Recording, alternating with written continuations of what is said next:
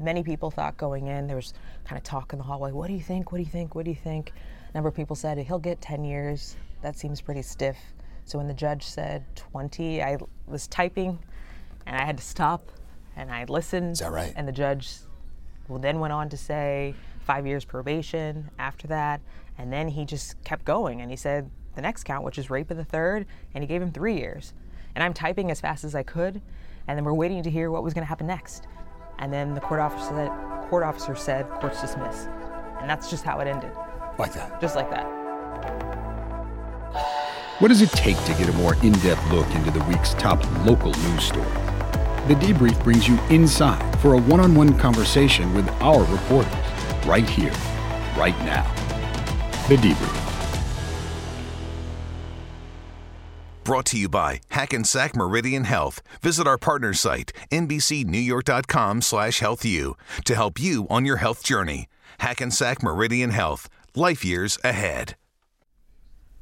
In any other week, the sentencing of Harvey Weinstein would have really dominated the news cycle for all of the day. But of course, we're facing a public health crisis. So while it did get coverage, uh, perhaps the discussion was not as much as we might have anticipated. Nevertheless, Erica Byfield is a reporter who I think can say heard as much testimony as the jurors. She was in court just about every day and right there for the end. So we were happy to invite her on to the Debrief podcast because we just kind of wanted to take a look back, both her coverage of it and just her own impressions of it. So Erica, thank you for being here. Thank you for having me. Is this your debrief debut? Uh, It is, it is. Thank you for having me. Wow. Okay. Well, we have we have balloons later, but no.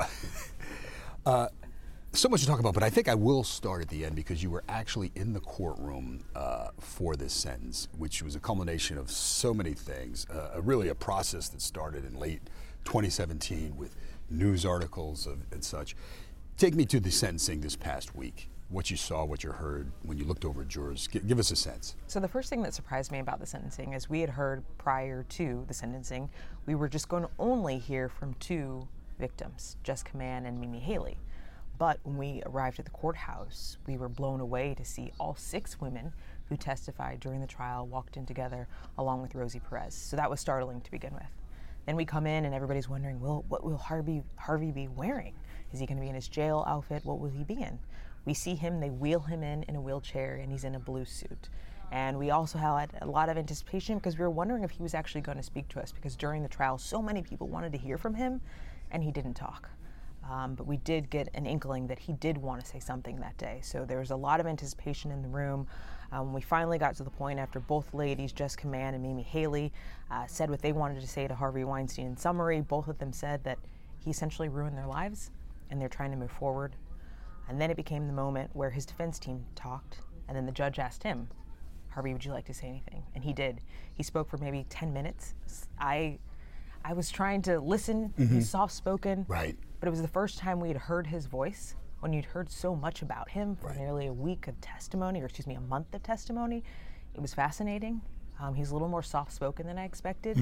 Um, based on what we've heard about him during the trial, you expected this kind of gruff, Gregarious, Yes. almost. Yes. big personality. Which at one time he was, I would imagine. Yeah. And maybe he's tamped it down a bit given what's going on. Um, but he talked about his children. He talked about how this has impacted his life. He went back to 2017.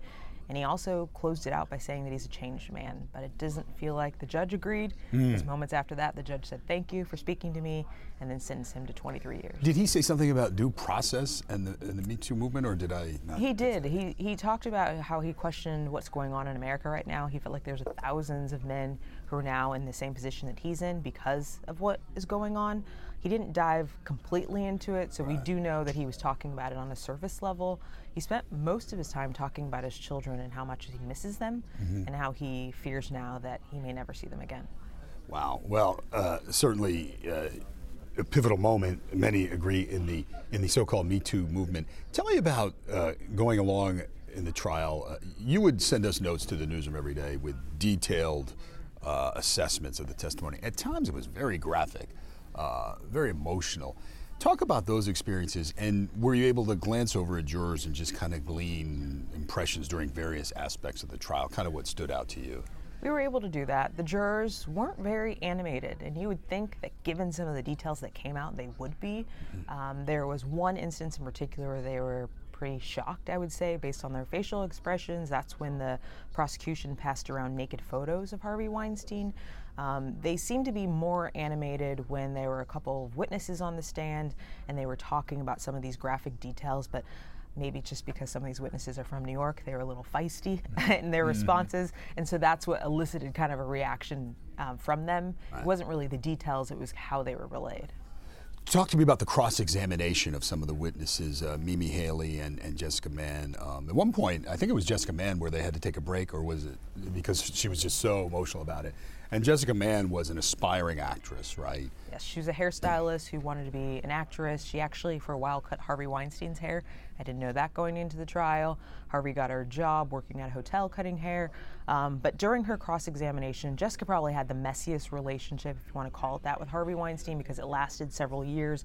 It started out with her saying she didn't want to be in a relationship with him, and then going to some kind of consensual relationship with him, and then to the point where she says uh, he raped her. So, taking all that into consideration, the defense uh, attorney, Donna Rotunno, was very aggressive when she was questioning Jessica Mann because she was questioning her credibility.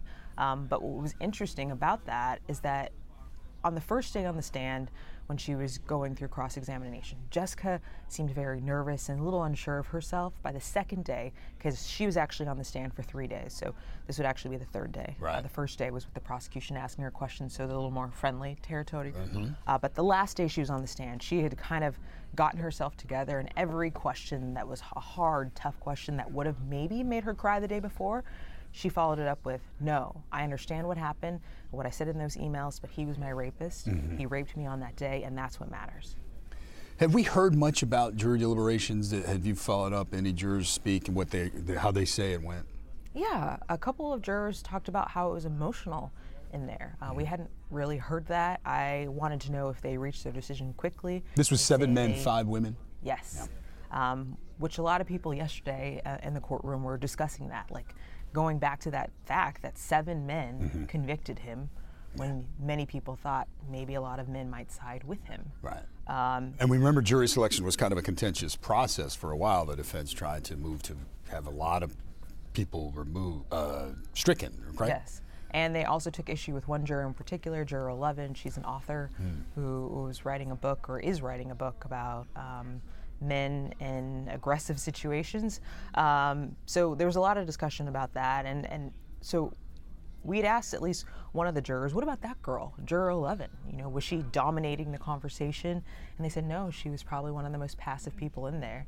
And they said that they decided to go by the facts. They looked at the various counts and pushed away the fluff that the defense was trying to throw in their face and paid attention to what these ladies said happened on these days in particular and decided from there whether they thought he was guilty or not. Annabella Sciorra was there uh, for sentencing as well, correct? She was. I was surprised to see her, but yeah, she was there. The jury could not agree, apparently, on the on the two most serious charges, which involved her testimony, right? Predatory sexual assault. But you were there for her testimony, and Yes. it was said to be very compelling. It, was a longer time ago, in the '90s, right? Just give us your thoughts on that. It was very compelling. It's 27 years ago. Um, the jurors did not really say what they thought about that, so we still don't know. Um, but she was composed on the stand, and what kind of backed her up, or if we want to get into the details of her story, we can as well. But what kind of backed up her story is when they brought out Rosie Perez, an actress that many of you may know, have seen before. She's from New York. Right. Rosie told the exact same story. So in my mind, it, it was interesting that that was backed up. And Rosie said that Annabella told her that story once 27 years ago, and she remembered it all these years later. Um, and we also found out through Rosie's testimony that Annabella was not the one who came forward and told her story originally to the New York, uh, the New Yorker. It was actually Rosie who had recommended that a friend reach out to her because Rosie knew. That's why Annabella was kind of brought into this all together. So Annabella had kind of keeping, kept her secret for decades. Right. It was Rosie who put her out there. So, Erica, tell, give us your thoughts. Uh, he was facing anywhere from, I believe, five to 29 years, or maybe nothing to 29 years, depending upon that. But uh, your thoughts as someone who's in the courtroom, again, just about as long as the court officers and the jurors um, and the attorneys, uh, when it was announced 23 years. What were your thoughts, and what was the other reaction in the courtroom? I was surprised by that. You were. I was very surprised by that. Um, many people thought going in, there was kind of talk in the hallway, what do you think? What do you think? What do you think? A number of people said he'll get 10 years. That seems pretty stiff. So when the judge said 20, I was typing and I had to stop and I listened. Is that right? And the judge then went on to say five years probation after that.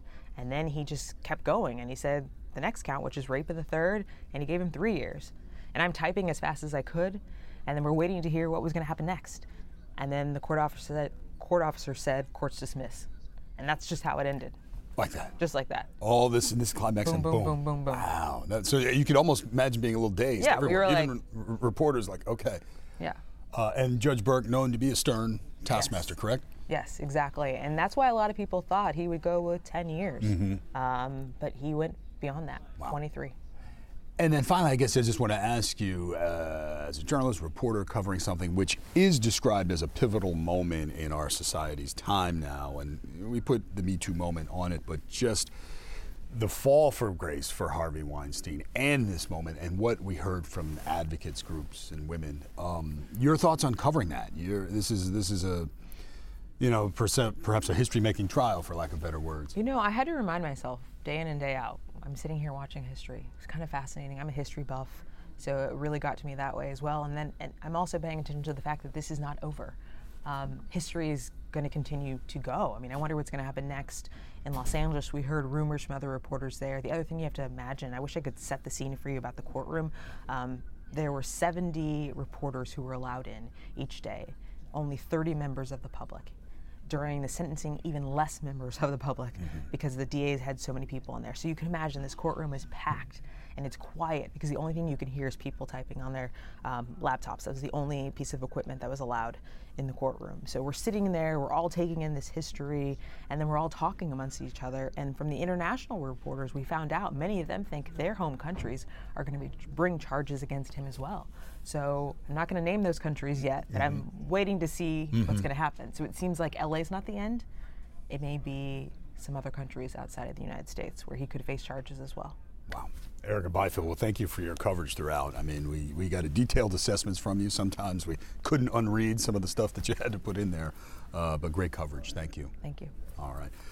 I'm your host, David Ushery. We want to thank our production team, Jesse Edwards and Ben Berkowitz from the NBC New York Digital team. We came to you from our busy newsroom in case you heard some uh, ambient noise, but we'll see you next time. everybody.